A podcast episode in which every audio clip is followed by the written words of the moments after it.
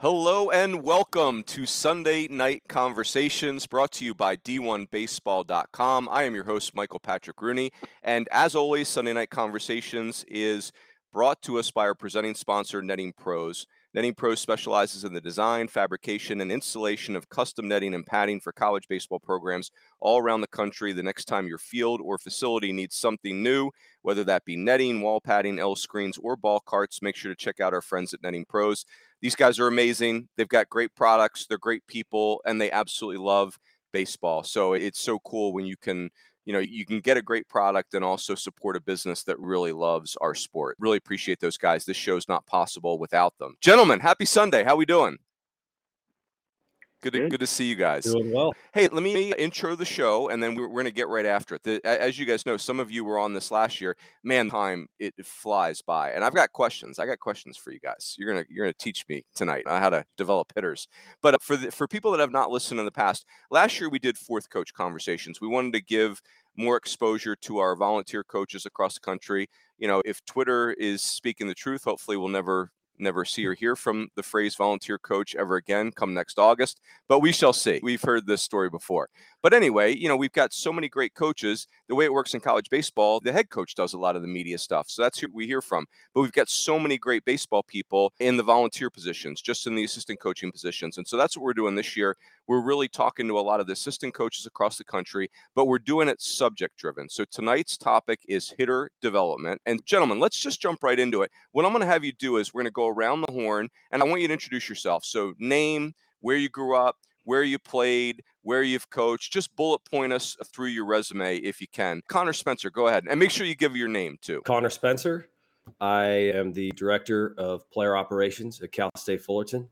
Uh, played my college baseball at UC Irvine and then was with the Yankees for five seasons and then was a national scouting coordinator with Perfect Game. And this is my first year at Cal State Fullerton.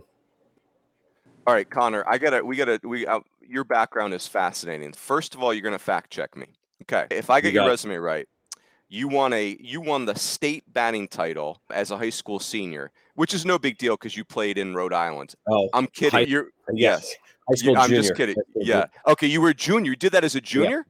Yeah. yeah so what would you have to hit to win the batting title in the state of California as a junior? Uh, Five thirty six, I think, for the all Division baseball. The so then, and then you won a batting title in the Big West. That was your junior year, also. It was my sophomore year.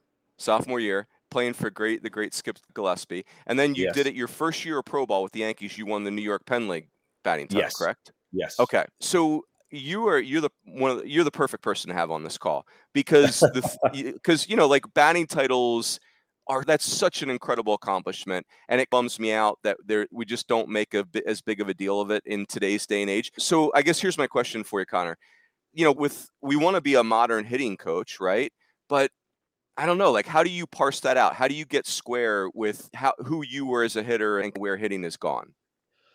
Well, I, this is really funny. Our first assistant Neil Walton and I were talking about this exact thing about two days ago, and where hitting is going and where it was before.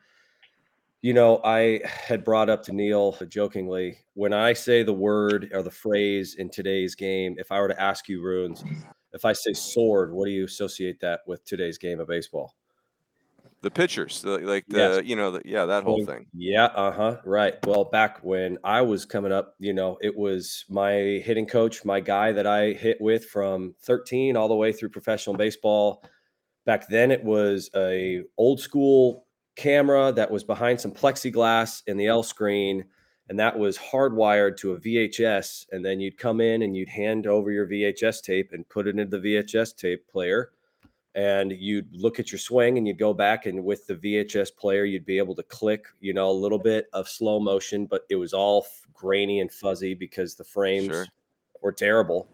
But what you were looking for is back then is the phrase was you were looking for a sword because the frames were so fuzzy that if I was to get on plane and stay on plane for a long period of time, then the barrel would look like a sword on the fuzzy video. Wow. And now it's just you know that word and that the pitcher stole it, Connor. Yeah. They stole it from us. so it's just it means something completely different now. But you know, the concepts of it's funny, the concepts of being a great hitter, I feel like have been the same for a very long period of time. But Sure. what we're the way that we're able to analyze hitters and the tools that we have at our disposal to try and convey what we're trying to get across to hitters is completely different in today's day and age. And so there's goodness gracious, I sit in my car late at night trying to scheme different things in my head, you know, constantly of, of how we're trying to get in our hitters' heads and attack hitters with knowledge that they need for success without overwhelming them in this crazy day of information. Yeah, it's well said. We're gonna get into some of that. That's that one of 'em- I've got a question for all of you guys around that area of you know saturating hitters, if you will. No, that's really good. And uh, you know, obviously, you got to play in Omaha in 2014 with Irvine. Obviously, Connor had a great career. Brandon, go ahead, introduce yourself. Yeah, I'm uh, Brandon Van Horn. Going on uh, year eight. I grew up in just outside of Los Angeles.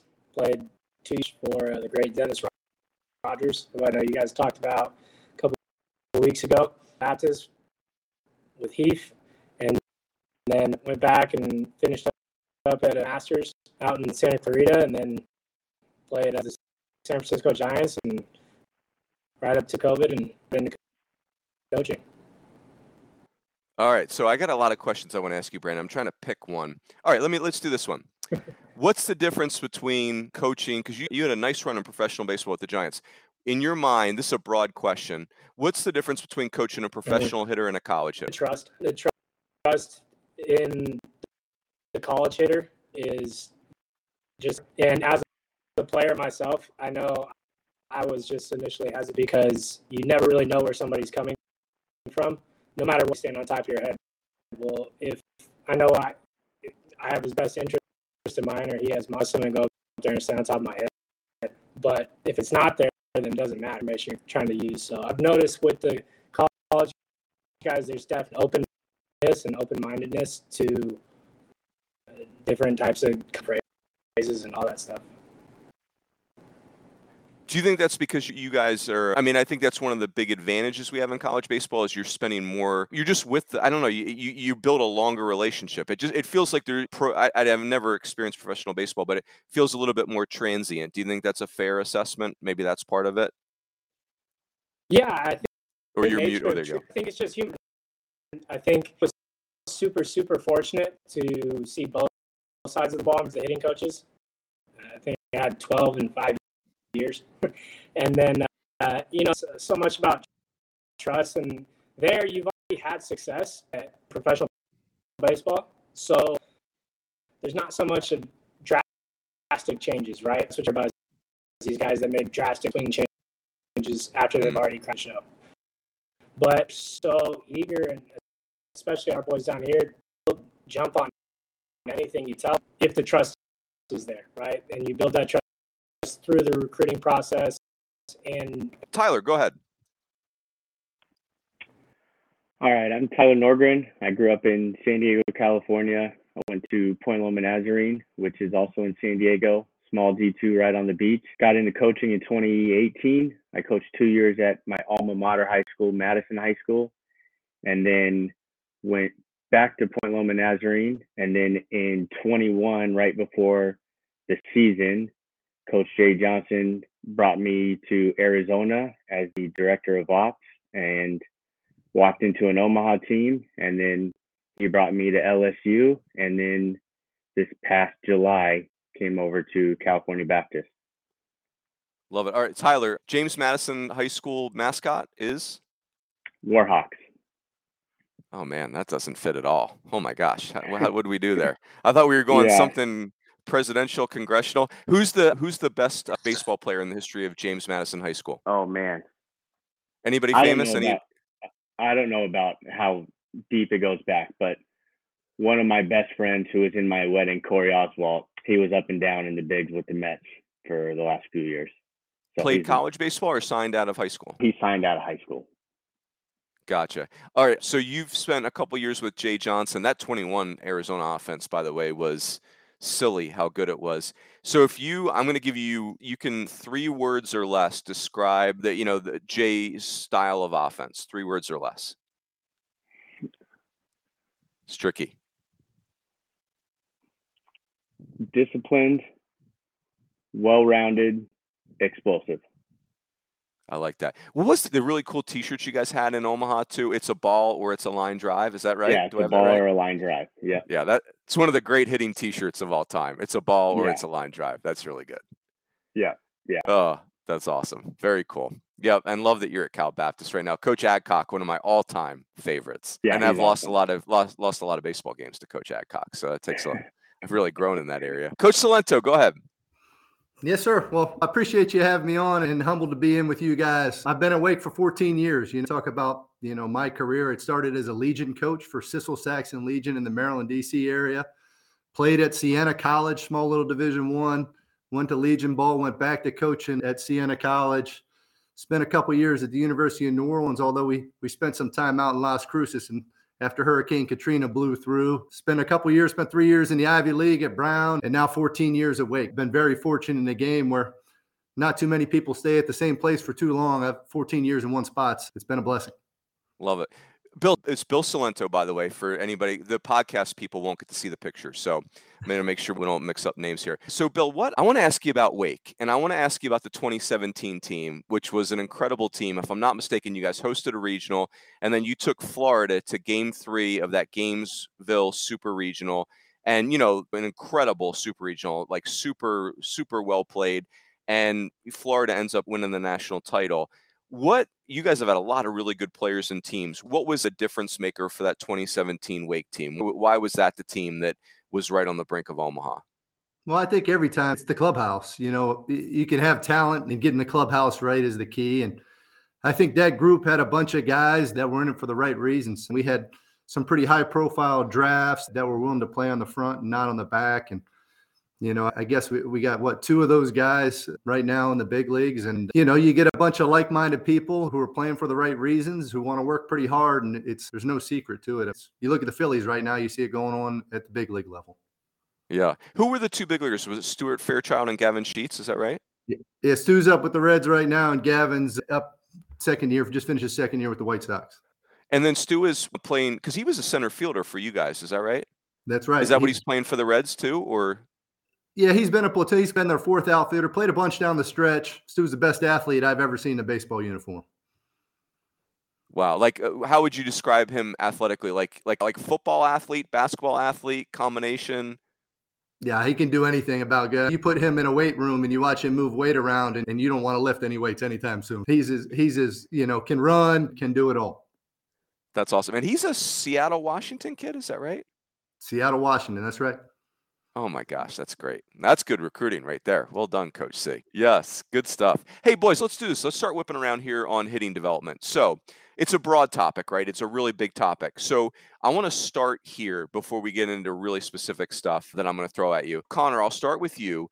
If you know, I want you to give me three core principles, three pillars, three things that that I can lean on. What are three things about developing a hitter that are really important to you? Yeah, absolutely. Sure. I'll give you a three pillar, three pillars of hitting. I think when I look at least the way that our coaching staff develops our hitters at Fullerton and the way that I've developed my hitters in the past, the guys that I work with, the things that I really focus on, your first main pillar is the obvious is you're going to work on mechanics and you're going to obviously you're going to do the nitty gritty in the cage to work on mechanics. Your second pillar that I think is most important and things that you're working on with your players is timing. And we spend a whole heck of a lot of time on timing and understanding your timing. I think that the biggest mistakes that young hitters make is they don't have a true self-awareness for their triggers, their timing mechanisms, and then their your obviously your third pillar is which I'm pretty much sure everyone can guess is your mental side of hitting which there are programs out there that do a heck of a good job of spending a lot of time of understanding how hitter psyches work and understanding what hitters are thinking at the plate. I know that we as a staff at Fullerton spend a whole heck of a lot of time on the mental side of the game and when I work with guys, I really want to focus on, you know, what they're thinking at the plate. I want them to be self-aware of their thoughts. I want them to be self-aware of their techniques, you know, for an 82 game schedule or a 162 game schedule or you know, it's so those would be my three kind of building blocks of things that I'm really honing in on day in day out. So let me let's do the swing with you, Connor, because I because especially because you had so much success. What like were you someone that thought a lot about your swing, or you really just wanted to have your routine and then get to the other parts of it? To be honest, I wasn't taught. You know, I was, but I wasn't that self aware of my routine until I got to professional baseball. Truthfully, for me, it was all about feeling the right way, obviously, but it was my mentality day in and day out was I was going to show up to the ball field and I was going to beat the guy on the hill because I put in more work than that guy on the hill. That was it. And I was blessed growing up. My hitting coach, Glenn Zielinski, that I worked with through, you know, all the way through, taught me very early on, was just as much of a psychological coach as he was a hitting coach. And we worked the mental game hard early on and focusing on being you know, being focused and relaxed and not thinking about the mechanics or anything else of the swing when it came to game day keeping things simple as humanly possible and which that's something that i preach obviously to my guys simplicity simplicity simplicity hitting's really hard man it's really hard and when you try to do all these things and overcomplicate it for more than what it is it's nearly impossible tyler go ahead you go next Okay, I think the first pillar for us is the mental side or the mental game. And I think that encompasses a lot like your routine. So, are you putting yourself in a place in the box to where you're at a clear mind, clear mental space, and can accomplish the task at hand, whether it be executing a situation or if nobody's on, just getting a good pitch to hit and putting your best swing on it, or just competing against whoever's on the bump. So, the mental side, number one. Number two's approach for us which again could be less than two strikes, two strikes, could be a team wide approach, could be an individual approach, or it could be approach against that specific pitcher that day or a bullpen arm or whoever it may be. And then the third pillar would be mechanics for us. And I think that just culminates everything. Like that's what you work on in the cages. You do so much work to be a competitor and to get a good pitch to hit. That just maximizes your chance on on doing damage if your swing is working the right way. Yep. Love it. Very good. Brandon, go ahead. Okay, for us, it's pretty simple. It's direction, and within all, all those three, we practice uh, our, all the time, right? Because I think so much of like what Connor was saying, people don't understand timing, and they're throwing harder, and their pitches just have better shapes.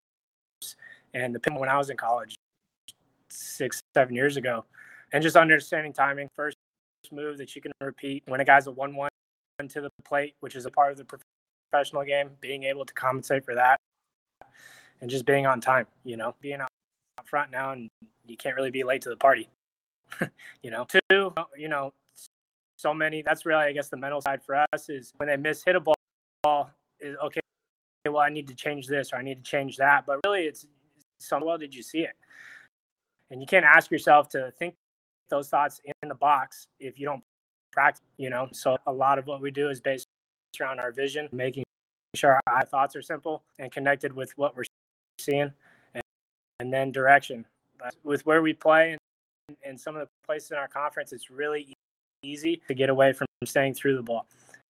And if the direction's right, checklist, then everything else should be right, you know. Because there's so many guys, right? There's so many guys on, but they're on time and they see the ball well and they're uber confident. so they're good hit beautiful swings that aren't on time and they think 16,000 things and they don't see the hitters. I think we err on the side of, of really preaching those three things and come home. Yeah. I love that when you're speaking about being on time. I was thinking about, you know, you're watching a hitter facing a really talented pitcher and they're maybe they're just not you know they're just not ready for a pitch and then you're thinking man that might have been the at bat right there i think about who was it the padres took scherzer apart and they got him early first pitch of you know like first hittable fastball and the truth is if they didn't get scherzer then they probably weren't getting him but they did get him you know it's that's really good coach cilento go ahead yeah, these guys covered kind of some of the things, but I, would say for me, three things. Number one is preparation, right? And I think that encompasses a lot of the things you're talking about, but understanding what the game requires of you nowadays, right? So you look at today's game and I look at it like a car crash. We're trying to we're trying to collide head on and you got pitchers nowadays that it's vertical, it's creating angles horizontally, it's you know, we're in a we're in an era where we're throwing harder than ever, throwing more secondary stuff than ever, right? So it, your preparation allows you to combat all those different things. So I'd say that's my first pillar. My second pillar is the ability to make adjustments off that, right? We know what somebody does right in the beginning, but it's a game of adjustments, right? So equipping our guys with the ability to make adjustments throughout bat or from pitch to pitch, I think is key. So the second thing I would say is adjustments. The last thing I would say is winning the adversity battle, right? I think there's so many different things that you can do in that pitcher hitter confrontation to give you an advantage, right? And if you can create adversity in a pitcher on a given day, you got a better chance for success. If you allow him to create the adversity in you, it gets a little bit more difficult. So, three things that that that kind of I think matter: Are you prepared? Can you make adjustments? Can you create some adversity? Oh, I love it. I saw I saw Connor's team, Cal State Fullerton, play UNLV yesterday, and uh, Fullerton's three-hole hitter yesterday, at least anyway. Zach Lew. I'm, I'm doing his name right, right? Zach Lew. Did I do that right, Connor? Yep. Yeah. So he's 5'9", 170. He's a fifth-year senior. He's hitting three-hole, and early in the game, it's a false scrimmage. He gets down 0-2 with a runner at third base, less than two outs, and you're thinking, oh man, this, is a good situation going the wrong direction. And like two pitches later, he wears one off the helmet to save the at bat. And when you said the word adversity, Bill, that's exactly what I was thinking about. It's like this kid is just fighting for his life. It's not going well. And he, you know, it, you know, it's just a breaking ball up and in. He just kind of he didn't get hit on purpose, but he certainly didn't not get hit, you know, on purpose. And um, it was awesome. You're just like, okay, that's you know, that's flipping the script right there. So there's good. nothing better. There's nothing better than that when you get a, a, kid who doesn't have all the advantages of big body, big stature. When he gets in there to create that adversity, and he does it through a million different. We have a kid like that, Tommy Hawke, in our program. Same yes. Yep. Go to war with him. Love Tommy Hawke. That's great.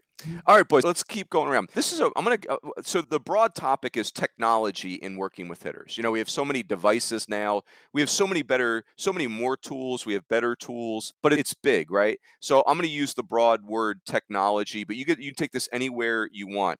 So Connor, my question for you is what's your favorite tool that you would consider of the modern variety? Yeah, that's whoo, there's a lot of new toys that I've gotten to use that we've used that I've gotten to play around with. You know, if I were to pick an absolute favorite, it's something it's it's HitTrax. I really I love HitTrax. what about it? What do Uh, you love about it? It's obviously it's really fun to go into the cage and it just immediately spits out information at you. It, you can put yourself obviously in different ballparks and, and watch ball flight. You know I, when what was funny is when i was coming up through the pros with the yankees HitTrax was just it was new. It was hey we've you know try this out. And at the time there was really just nothing like uh, being able to step into a cage having a bp thrower throw and then hooking yourself up to that HitTrax and being able to watch ball flight and exit velo and launch angle and just immediate information. You know, there's a lot of different tools out there that spit out information at you and HitTrax just I don't know, it's so immediate. It's you know, you swing and it's right there and it's so easy, you know. So that would definitely be one of my favorite. It's man, it's crazy how much technology is out there. The different things that we use at Cal State Fullerton, like we, uh, you know, the Synergy app that we use that we've become really familiar with, that we love. We use with our scouting reports. We use with our own guys. Yeah, there's a lot. That's awesome. I like that. Tyler, go ahead. Yeah, I think there's a lot of good stuff out there too, just because all of it is a player development tool or a scouting tool. But if I had to pick one, I would go with TrackMan. And the reason I would go with TrackMan is purely exit velocity, like if you can see the exit velo in game. And the only reason I say that is I don't think it's the end all be all, but you know, once you start getting 95 plus, then your averages and your percentages of doing damage increase. But more than anything, to me, it tells you at your core if you are on time, if you swung at a good pitch to hit, and if you put your best swing on the ball. your exit velo should be higher. So that's why I would pick TrackMan. Very good. Speaking of TrackMan, the uh, so watching Vandy in Arizona State today, RJ Schreck, who coached Cilento, you know well, he's a fifth year senior at Vandy now. He hit a you know hanging slider. He hit from Las Vegas to Phoenix, right? Like he just murdered this ball. And it was just so funny the age that we're I was up in the press box, the age that we're in is you know the whole press box was was 108 miles an hour exit velo and that number went right through the whole stadium right like it was like so normal it was great it was great brandon go ahead Yeah, I, I'm gonna go with my phone. Does that count as an answer? yeah sure tell talk to us I think I err on the side of of old school blend of both.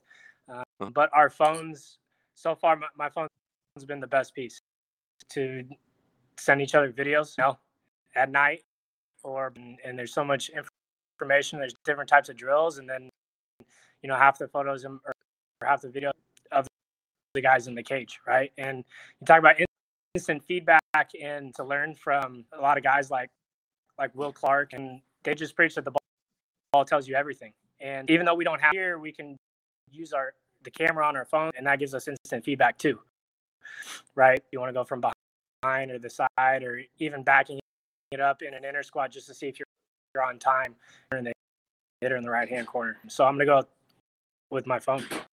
i love that coach cilento go ahead Yeah, that's. I'm gonna take a hodgepodge. I'd say, look, TrackMan for me, you know, for similar reasons, but a little bit different. I think the strike zone and being able to dominate the strike zone is crucial. You know, so having an accurate tool to measure where we strike the ball well, I think is incredibly important. So TrackMan, I, I'd follow it up with two other things. That you know, phone or video camera. Yep, please. I think you can learn a lot of things. Success leaves clues, and you can jump on there and make some compa- comparisons. And the last thing I'd say is a good pitching machine, right? I think the more we can train in the game environment, you know, the better we prepare our guys to handle what's happening in today's game. Oh, I love that. Yep. That, and that's really what it is. It- It's uh, there's not one answer for everybody. So having all those tools in our toolbox, that's really the that's the beauty of it. All right, I'm I don't let me rush you guys, but man, I got a lot of questions. I've got some I want to make sure I don't run out of time for some of these questions. But this is an important one. So this could be, you know, someone that you played with, someone that you coach, someone that you watch be coached. Feel you guys have carte blanche on this one. But what I'm looking for is I'm looking for a victory story. You know, development, hitter development, particularly, it's a journey. You know, it's not linear. We hear that all the time. But Connor, I'm going to start with you. I, I want you. I, I'm looking for the name of a hitter whose journey in in developing as a hitter is one that you really you enjoyed, you take pride in, something one that pumps you up. One that is personal to me that I really enjoyed watching and listen, there's a lot of guys that I've had the I've been extremely humbled to coach and, and be alongside, but it was a guy that I was playing with, and that was Aaron Judge, and that was Judge's journey through the minors. That's right. He was the Yankees. I'm not putting two and two together there. Yes. Yeah, we came up together and to kind of watch him grind the way that he did and make the adjustments that he did in the cage. One of one of his biggest focuses, one of the biggest focuses of the Yankees was trying to get him to get on playing quicker and stay on playing longer, right? You know, he's the one of the strongest human beings I've uh, strongest baseball players I've ever been around in my entire life and he is one of the most uh, persistent workers I've ever been around on a baseball field. And that kid would get into the cage and just grind off the tee and grind off the tee and grind off the tee. And I remember, you know, I, I tell this story sometimes to my guys as a lesson of, you know, how quickly things can change in the game of baseball. You know, it, it was my final spring training. Judge and I met in the parking lot. It was for spring training was wrapping up that year, and we were talking. And I looked at Judge because at that time he had made his major league debut, but he really hadn't solidified himself yet. And he was doing a lot of big league spring training that spring training, and I was, you know, up and down with AAA. And I had a really good spring, and we looked at each other and we're like, "Yeah, we're gonna grind it out this year." And he's like, "Yeah, we got to grind it out." we'll see what happens. And I looked at him. I'm like, this is going to be your year, man. And he looked at me. He's like, yeah, it's going to be your year. And then, you know, a few months later, I'm on my couch and retired. And he is the rookie of the year that year. And so how quickly things can change, you know, just in the blink of an eye in the game of baseball. Unbelievable work ethic out of Judge. Yeah. Gosh, I while you were talking, Connor, I looked up his college stat. I think we're all aware of this 18 home runs in 600 college at bats. He played every day for three years at Fresno State, a program that's always, that's had a bunch of really good hitters. You know, Mike Batesole's really good with hitters, and he had 18 home runs. He had two, and then four, and then 12 playing every day for three years, and then you know, crazy. Just it's even crazier. The thing that blows my mind is Judge had all those homers, and that was in 13, and then in the, I'm pretty sure that was in 13, I think. But that same year in 13, that was my sophomore year you'd go and you'd play San Diego, and then you'd walk up to the scouting report and you'd look down the scouting report and you'd look at the homers because that was right at the peak of the dead ball era, 2013 right. season, 2014 season.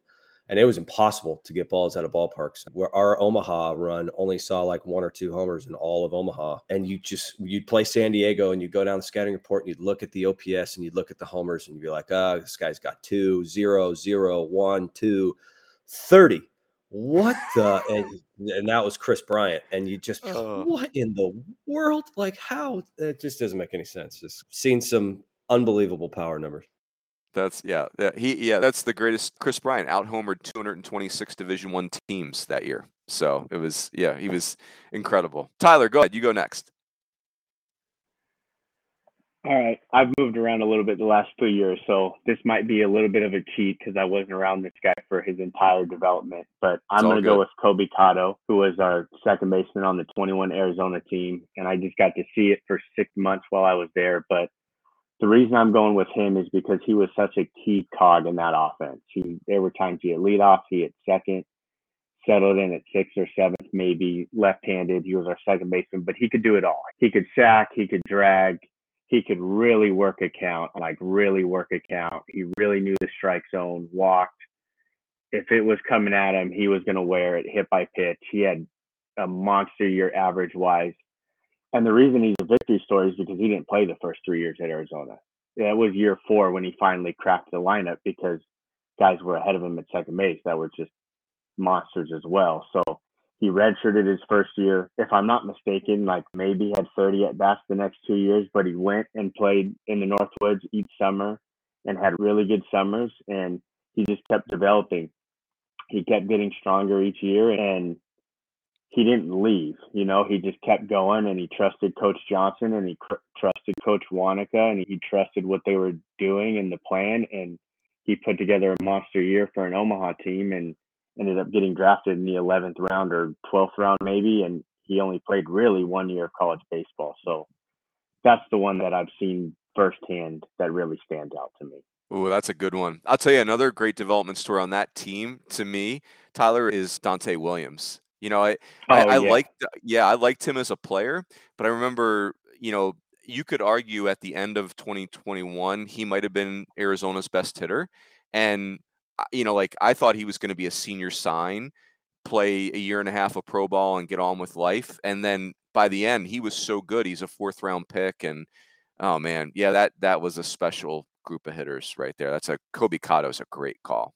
Brandon, go ahead.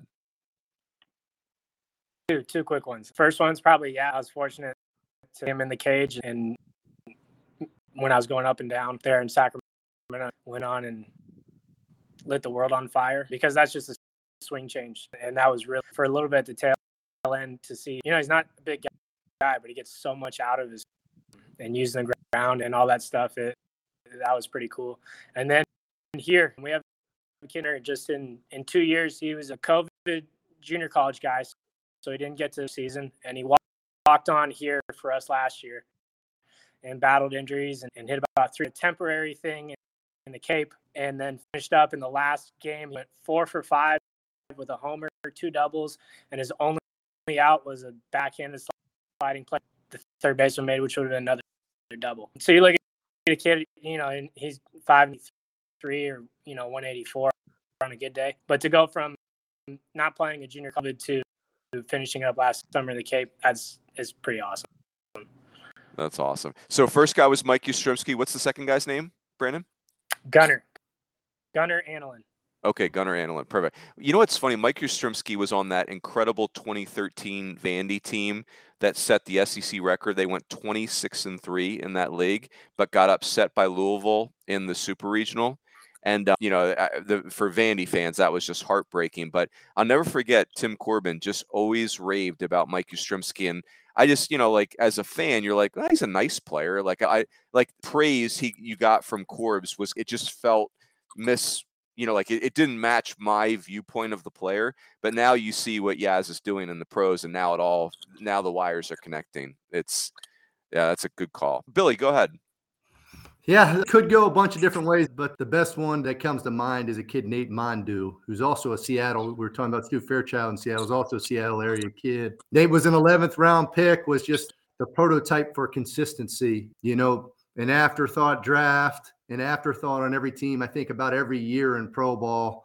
Uh, I get on the phone with him and he's playing every third day or fourth day. And at the end of the year, he's playing every day and made his big league debut at the end of the year this year. And, you know, is a is an average talent, you know, who just grinded his way through it and earned it. Where did he hit for you guys, Billy? What teams and where did he hit for you so guys? he he was uh, 16 drafts, so I guess 14, 15, 16. Hitting our two hole, hit in front of a pretty good line, hit in front of Will Craig and Gavin Sheets and them, but hitting our two hole most often. And your 16 team, did that team host also, or that team was just a postseason team? No, we went to Texas A&M, and it's not a great memory because we got yelled at out of bubbles. I remember that one too well. that's right. The bubbles at A&M. Oh my gosh, that's a tough place to play. Oh, I love it. Good. All right. Well done. All right. What do I? Which one do I want to do next? Let's do. All right. Let's. I got. I got. I got two. Two more that I got to get to. Okay. Here's my question.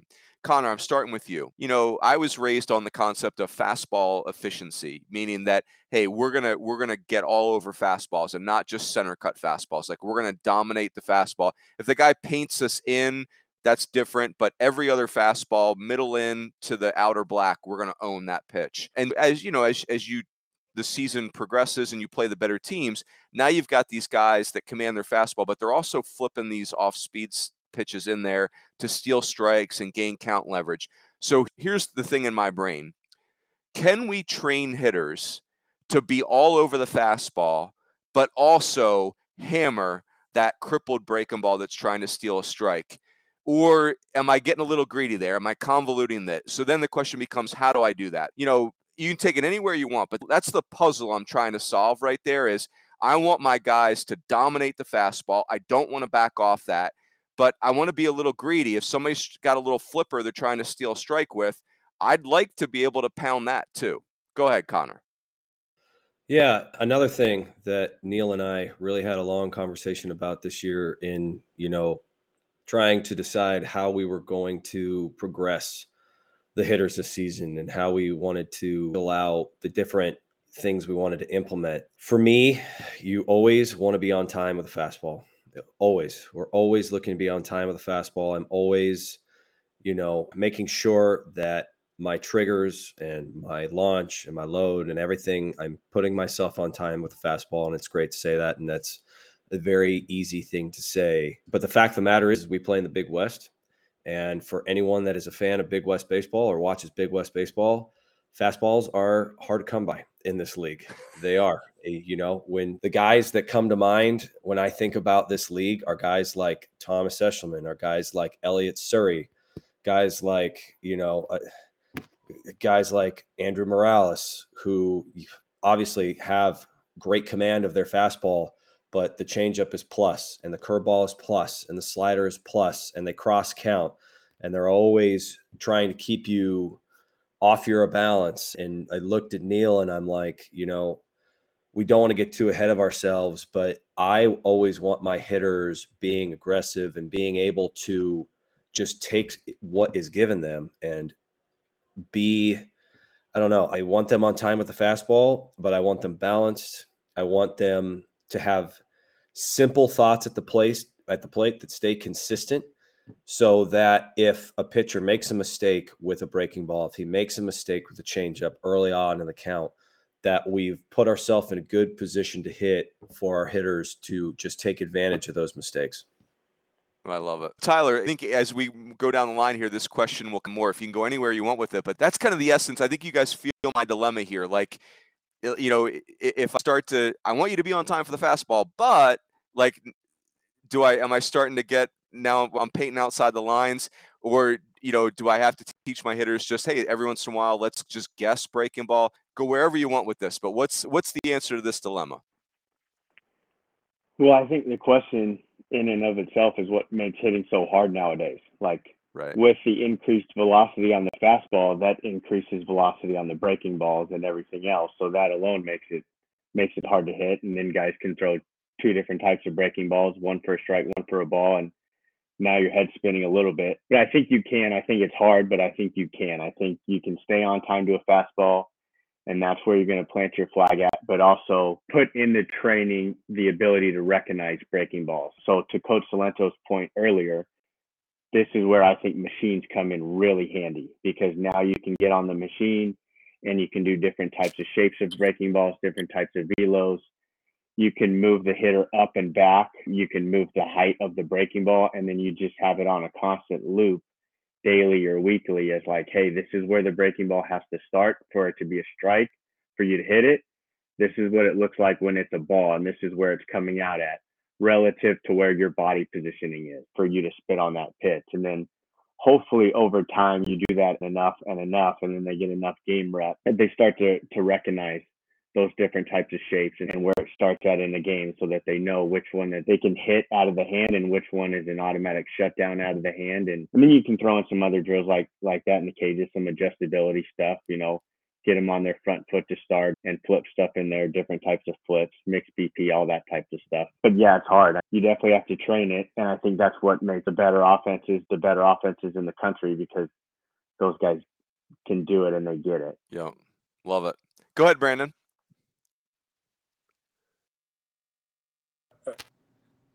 I'll gotcha bounce now. off what Tyler said, but I think the key word is adjustability. It flows off our three pillars. If you're on time to hit the fastball, that's what we want fastballs throughout the day, then make the most of it, do some damage on it. But you know, you got to be on time as the breaking ball. Practice picking out different shapes and making good swing decisions. Balls look like so that way we're seeing it as well as we can, and then the direction because anytime we see spit through it, doesn't matter where the ball goes, don't try to manipulate it. Just hit through the spin. So that's just the swing part. But I think what one of the battles I ran into in my first, you're right, right? Like guys are really, really good pitchers now, but we can't give them that. They bleed just like we bleed. And even if that, sure. that dude's nasty and he's going in the first round, like last year, this solid, and he's like throwing, it's like, you know, the 20 mile an hour wind out here in Las Cruces and trucks, and he's throwing 96 mile an hour breaking balls or bowling balls, you know, with spin. And it's like, well, how do you hit it? Well, you got to trick yourself. He played good. He's going to make a mistake yeah. with whichever it is, and I'm going to do damage on it, you know? Yep. Yeah, that, what you just said, Brandon, there is that's where my brain goes on. This is the dilemma. Like, I don't want to give these guys too much credit either. You know, like just because this guy flips one breaking ball in there for a strike doesn't mean that it, you know he can do it at will. Yeah, there's a lot of right. layers to this. Billy, go ahead. What's your take on this? Yeah, this is the gold. I think. You know, this is the gold. This is what makes or break you. Can you be adjustable? So I, like, what do you do? I think you practice it. I think you practice in BP. I'm a big believer in throwing multiple pitches in BP. We'll throw breaking balls at guys. We'll we won't tell them what's coming because I think they need to learn to self-organize so that they can handle making that adjustment. And I do believe, you know, that you can sit in two different ranges and be able to handle it. So you build it off the fastball, but you're able to adjust back to something soft. I, I think when you try and get more than two speed ranges, and that's the challenge. You put yourself in, in, in no man's land. You put yourself in between over and over and over again. I think you practice it. I think you challenge them to do it. You tell them what, what's, you know, you don't tell them what's coming and you get out there and you compete with them. Yep. I love that. I tell you, one of the genesis of that question was watching, you know, Phillies fan, obviously growing up in Philly.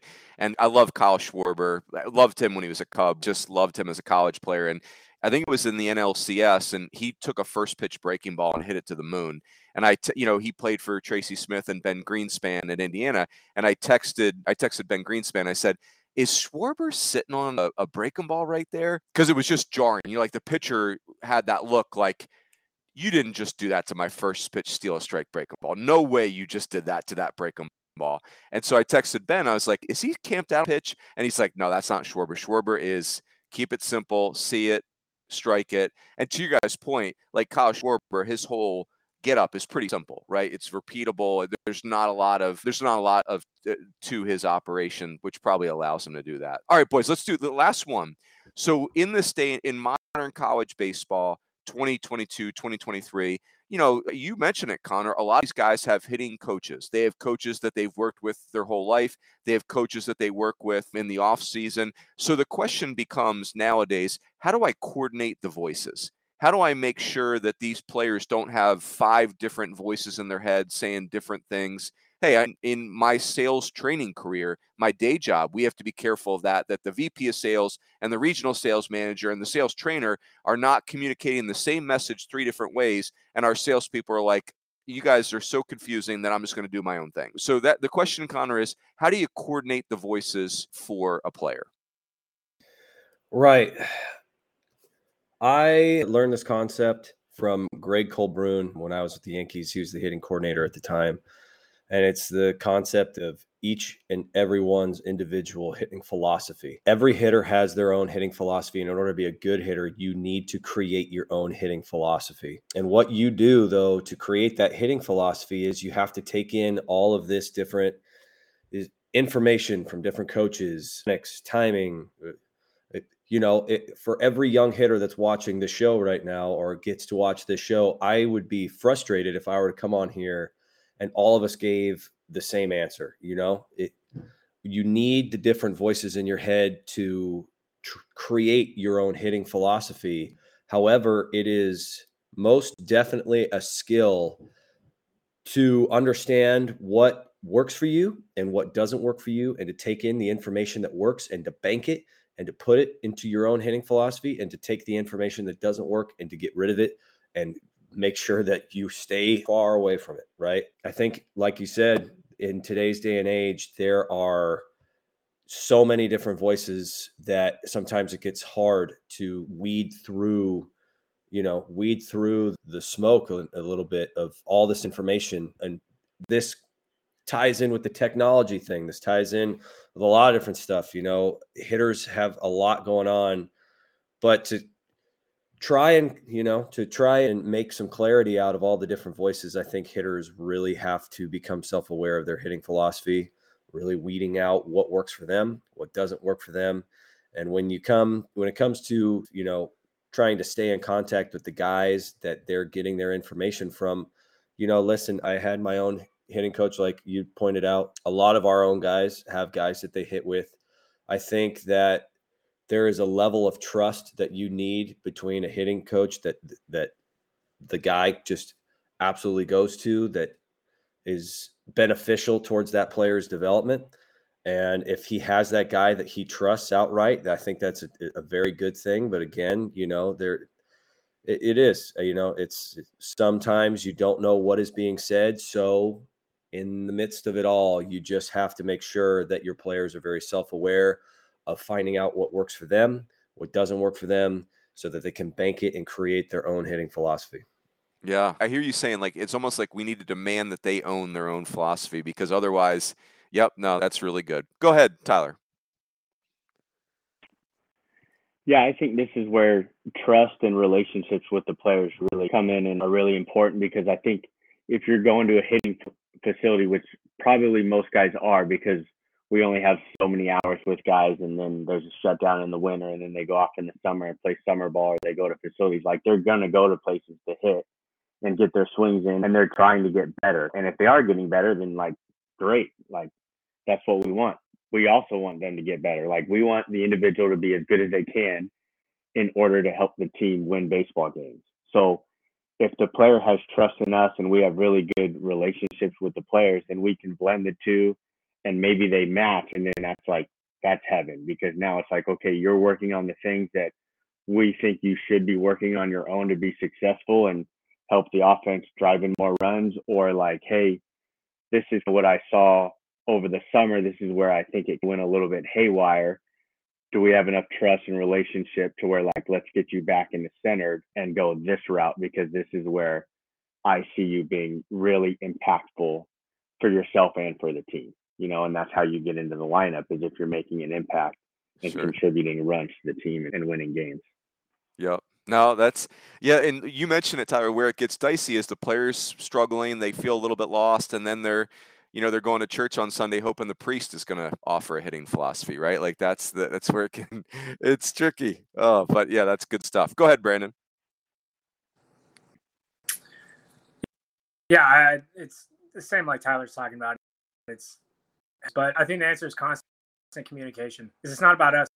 It's about if he can go to one of his teammates or if he can go to somebody else that can get him where he needs to be there, then perfect.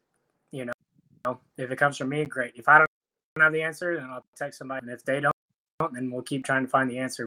But if they trust you, then it's always said this. What do you think about this? And one of the things that we've implemented this year, I actually learned, doubled it from my time, my weightlifting program and my time with the Giants and Fergus uses over UCSB is just putting together a plan with the boys and making sure that they have to it. And it's fluid, but, but everybody's on the same page that way. You know, and then I think there's power in saying no, especially in today's world. There's so many people coming out that if, if you're in a good spot, saying no can be just as powerful as some that you just saw online you know? Yeah. Yeah gosh that's a great that's a lesson we probably don't teach young people enough because i sit here as an adult that needs remedial help in that area saying no to things. Like just stop signing up for free newsletters you know like i don't need oh gosh that's a great that's really good. Billy c go ahead what's your thoughts on this? Yeah so i'd echo most of what's been said here. It's all about relationships. I, the one thing I would add to further it, I think one of the things as I do this more and more that I learned, it's about timeliness of the information too. So being really thoughtful about the timeliness of how I present information to our players but know that they're in a generation that grew up with Twitter and Snapchat and whatever all those, you know, I'm not as handy with all those. So there's tons of information out there and think you're naive to think you're not going to walk out into your batting cage one day and, you know, see some guy doing the tin cup, right? With the glasses and all that stuff. that's Twitter. a great scene. I think that's happening and that's going to happen, right? But if you can establish a value system with your team, with your guys, and you can be communicative with them, you can listen and to be thoughtful and timely when you do talk to them about some of the things that you do see, I think it's got a chance to be highly successful. They want when they do all those things, they want nothing more than be the best version of themselves, right? Sure. It's, it doesn't come from a place where they're like, hey, you know, I don't like this guy, I'm going to that guy, or that they're trying to become the best version of themselves. They're trying to take some ownership in their career, right? So I think you need to listen and be timely, and it'll all work out. Yeah. Oh, great stuff. Gosh, guys, th- this is, we're at 59 minutes and we want to keep it to an hour and it just blew by. I'm not even done with you guys. I want to talk about technology traps. I want to talk about hitter identity. I want to talk about people whose offenses you guys have gotten inspired by, other offenses that you liked.